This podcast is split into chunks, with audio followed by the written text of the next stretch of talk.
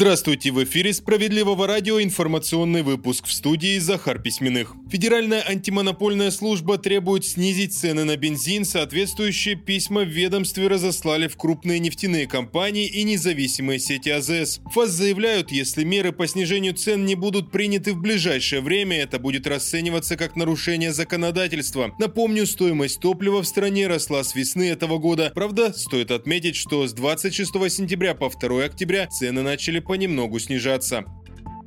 Во всех школах страны должны быть единые стандарты оказания медицинской помощи, об этом заявил Сергей Миронов. По словам председателя партии «Справедливая Россия за правду», в каждой школе должны быть оборудованы медицинские кабинеты и дежурный медицинский работник. Сергей Миронов приводит статистику, согласно которой лишь около четверти школьников абсолютно здоровы. А распространение хронических заболеваний только увеличивается. За детьми важен присмотр, уверен лидер «Справедливоросов», и школа может и должна этому способствовать.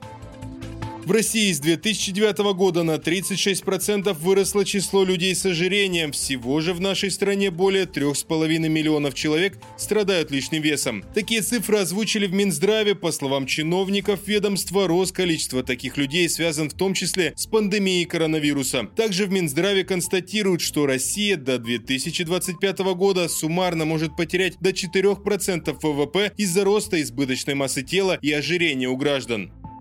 Выпуск продолжают новости Центра защиты прав граждан. 730% годовых кредит на таких пугающих условиях выдали пенсионерки из Кирова еще в 2011 году. А уже в этом году нашим правозащитникам пришлось спасать женщину от судебных приставов. Людмила Николаевна не от хорошей жизни взяла в долг в микрофинансовой организации всего 8 тысяч рублей. По ее подсчетам она оплатила заем вместе с процентами, но внезапно с декабря 2022 года размер ее пенсии уменьшился вдвое вдвое. Людмила Николаевна обратилась в соцфонд, где ей пояснили, что производится удержание по судебному приказу, а долг составляет 70 с половиной тысяч рублей. Это проценты, которые накопились с оставшегося долга перед микрофинансовой организацией. Почти отчаявшись, Людмила Николаевна пришла в Центр защиты прав граждан. Специалисты выяснили, что судебный приказ пенсионерки не поступал. Это значит, она была лишена возможности защитить свои права. На основании этого правозащитники подготовили возражение, и мировой судья судья удовлетворил все требования наших специалистов. Заявительницы перестали списывать часть пенсии. Также юристы центра помогли добиться возврата денег, которые успели удержать с пенсии Людмилы Николаевны. А я напомню, центры защиты прав граждан работают по всей стране, и специалисты готовы помочь и вам. В Кирове ищите нас на Октябрьском проспекте 125.